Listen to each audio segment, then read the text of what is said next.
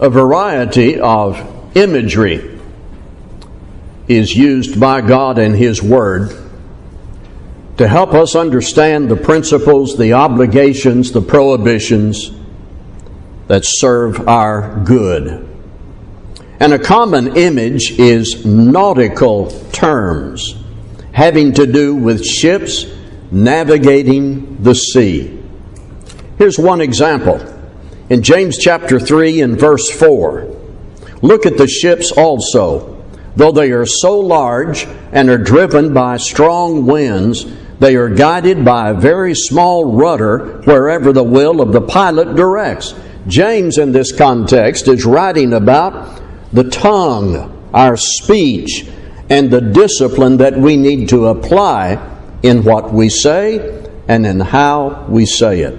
Here's another in 1 Timothy chapter 1 and verse 19. By rejecting this, that is, rejecting the faith, some have made shipwreck of their faith. Paul was writing about people who abandon the faith. There are many other examples of this kind of nautical imagery designed to help us understand principles, obligations, and prohibitions for our spiritual good. So, you have already figured out I'm going to take off from that with words that may not be directly related to nautical discourse or journeys, but this may be a memorable way to help us keep various obligations, and it could be said, keep our ships on course. So, I'm going to start with stewardship. Stewardship is an essential concept for us to get hold of and become engaged in. At the basic level, stewardship means we have been given responsibility, something we are to hold, keep, something we are to do, to be engaged in, a trust that requires personal commitment. In James chapter 1:17, we often reference this statement, God is generous toward us, providing it says every good and perfect gift. Now, when you receive a gift, what do you do with the gift? First of all, we express our gratitude to the giver. Yes. Then we keep that gift we use that gift, we engage in the possession of that gift in a trustworthy way toward the giver. So, we are familiar with one of the stories Jesus told back in Matthew 25 about a man who trusted his servants to use what they were given. We call that the parable of the talents.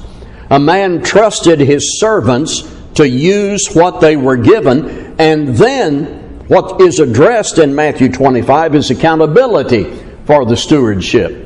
You remember this part of the story in Matthew 25 21? Well done, good and faithful servant. That's what we want to hear someday. Well done, good and faithful servant. This was what the Master said in Matthew 25 to the two men who accepted their assignment of stewardship and used what they had to the best of their ability. Now, there was another man. There was one man who took what was given to him and he took that gift and dug a hole in the ground and buried what had been given to him. That illustrates a failure of stewardship. I'm going to take you now to 1 Peter chapter 4. 1 Peter chapter 4. I'm going to be reading verses 10 and 11. Peter is writing to suffering Christians. I want us to keep that in mind. People who, because of their faith, had been abused and had actually been scattered because of their activity of faith. Yet, though they were mistreated, and though they were suffering and scattered, still they had responsibilities. Listen to this in 1 Peter 4 10 and 11. As each has received a gift, use it to serve one another as good stewards of God's varied grace. Whoever speaks, as one who speaks oracles of God, whoever serves, as one who serves by the strength that God supplies, in order that in everything God may be glorified through Jesus Christ. To him belong glory and dominion forever and ever. Amen. The principle here is use what you have received even if you live in hostile territory, even if you've been scattered, even if you are abused for the activity of your faith. The principle is use what you have received. Speaking, serving, use what you have received. And use what you have received for this purpose in order that in everything God may be glorified through Jesus Christ. This is stewardship. And this was written to people who were not positioned in favorable living circumstances. Therefore, we cannot argue that because everything and everybody around us isn't favorable and exactly to our liking, we can back away from responsibility, from stewardship. No, that argument finds no place in what the Bible says about faithfully using what God supplies. And when you learn this from the Bible, when I learned this, we need to apply it by considering what has been committed into our hands. And then, how diligent are we in using what has been committed into our hands? So, there's two parts to that. What do I have? What has God provided for me? And what is my diligence about the use of what God has committed into my hands? What resources? What skills? What abilities do I have that can be applied to good kingdom use for the glory of God? Am I doing what I can with all I have? Am I doing all I can with all I have to the best of my ability, growing and making progress in the activity of my faith? Are we as a local church doing all we can with all we have as a spouse, parents, neighbors, co workers? We need to keep this ship on course. Perhaps we need to get back on course adjust our course because stewardship is our task about which we will stand accountable before the Creator. Discipleship. In Matthew chapter 10, verses 24 and 25. Matthew 10, 24 and 25. A disciple is not above his teacher, nor a servant above his master. It is enough for the disciple to be like his teacher and the servant like his master. If they have called the master of the house Beelzebub, how much more will they malign those of his household? Those following Jesus needed to know what Jesus said here.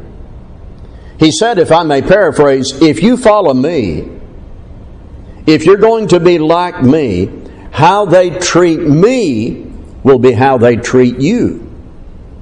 If they deny me, they will deny those who follow me. But there's another part of this. It is so important to see in this text what could be called submission to a superior. That's the groundwork of discipleship. Submission to a superior, and the superior is Jesus Christ. See, you, you could state it in, in these vivid terms. We don't tell Jesus what to do, He tells us. A servant is never above his master, never equal to his master, and certainly never above his master. Then may we see that being like our teacher is the objective. Now, that doesn't mean we can work miracles but being like Him in His moral qualities, being like Him in His submission to God, being like Him in His treatment of people, being firm and clear about the truth, having the burning desire to get people out of sin, energy applied in obedience reverently, and resistance against sin. And in that regard, may I take us to 1 Peter chapter 4. 1 Peter chapter 4 and verse 1. Since therefore Christ suffered in the flesh, arm yourselves with the same way of thinking, for whoever has suffered in the flesh has ceased from sin. We are all familiar with Jesus' opposition to sin. That should be our determination, our opposition to sin. Discipleship means following Him who is above us in every positive way, but also imitating His strong opposition to sin. Stewardship discipleship. We need to keep these ships on course. Swordsmanship. Swordsmanship. I'm going to take us to Hebrews 4:12 and then I'm going to take us to Ephesians chapter 6. There are so many important images in the Bible of God's word. And here's one in Hebrews 4:12, the word of God is living and active, sharper than any two-edged sword, piercing to the division of soul and of spirit, of joints and of marrow, and discerning the thoughts and intentions of the heart. That's the word of God, the sword that pierces to the division of soul and spirit, of joints and marrow, and discerns the thoughts and intents of the heart. You want to examine what's in your heart, use the sword. Then in Ephesians 6, verses 10 through 17, where we are called upon to put on the whole armor of God and you go through all of this about how you stand against the schemes of the devil. And you come to verse 17 take the helmet of salvation and the sword of the Spirit, which is the Word of God. So, swordsmanship. That's a ship that needs to be kept on course. By the way, you don't just pick up a sword and start swinging and stabbing and threatening. You have to know all about the sword. You have to know how to use it effectively. Now, where is that instruction? I mean, about how to use the sword of the Spirit. It's located here Old Testament, New Testament, how people responded to God's Word, how they used God's Word in their life, or maybe how they didn't use God's Word in their life can be instructive to us about using this sword. Everything before Hebrews 4:12 everything after the passage, everything before and after the Ephesian text in the example of Christ and the apostles, in all of that accumulated instruction about dealing with people, defending and contending for the faith, providing nourishment for people who are starving to death spiritually, we have a valuable body of instruction about how to use this body of instruction, the sword of the Spirit. Three things I want to provide for us to think about just briefly about using the sword of the Spirit. One, the sword of the Spirit is for us to use on ourselves. On ourselves. You don't study the Bible just to use that knowledge on someone else. We grow and make progress in our lives based on our contact our contact with God through His Word. Number two, the sword of the Spirit must be at our side all the time. Carry it with you all the time. If not on paper or your electronic device, carry it up here. And then, number three, the sword of the Spirit means balanced knowledge, not just a verse here and a verse there, but the big picture of God's plan.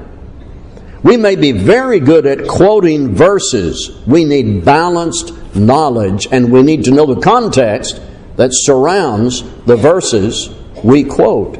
And may I add, we have a sword not just for display, not just to hang on the wall. We have the sword of the Spirit, the Word of God, for use to kill sin in our lives, to respond to error, to encourage people, to cut away the brush and debris that gets in the way of righteousness in our heads. Stewardship, discipleship, swordsmanship. We must keep our ships on course. Fellowship. Think of fellowship as relationship. Think of fellowship as relationship. I'm going to be in Acts 2 in just a moment. When you were baptized into Christ, you're giving up sin you are entering a good relationship with God through Christ according to the instructions of the Spirit. That's a vertical relationship. Also, there is relationship with others who are Christians. And that can be considered the horizontal relationship. Obviously, the horizontal is based on the vertical. Several passages come to mind in Acts 2 42 to 47. We read this all the time, don't we? And they devoted themselves to the apostles' teaching and the fellowship, to the breaking of bread and the prayers. And all came upon every soul, and many wonders and signs were being done through the apostles. And all who believed were together and had all things in common. And they were selling their possessions and belongings and distributing the proceeds to all as any had need. And day by day, attending the temple together and breaking bread in their homes, they received their food with glad and generous hearts, praising God and having favor with all the people. And the Lord added to their number day by day those who were being saved. There was a family togetherness among these people who responded to the gospel. And in 1 Thessalonians 5 and verse 11, Paul said, Therefore, encourage one another. Sometime get a concordance and look up one another in the New Testament. It's all over the New Testament. And one is encourage one another and build one another up just as you are doing. John said, If we walk in the light as he is in the light, we have fellowship with one another, and the blood of Jesus, his Son, cleanses us from all sin. Here is fellowship with God, and shouldn't we be in good relationship with others? How do we keep this ship on course? We walk in the light. We unite with other Christians based on the Word of God. We help and serve and encourage and build one another up. Now, one more passage I want to bring up about keeping our ships on course. In 1 Timothy chapter 1 and verse 19,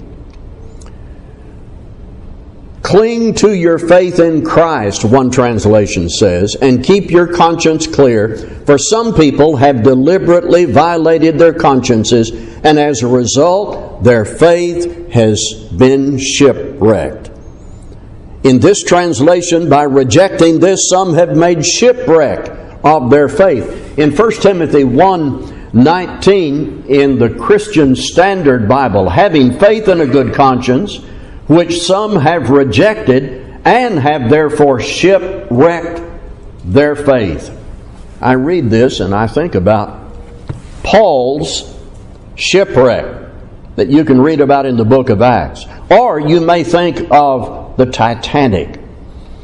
And you imagine the thoughts of being on board a sinking ship, plunging into the water to your death. But the point here is we don't have to be a victim of a shipwreck in regard to our faith.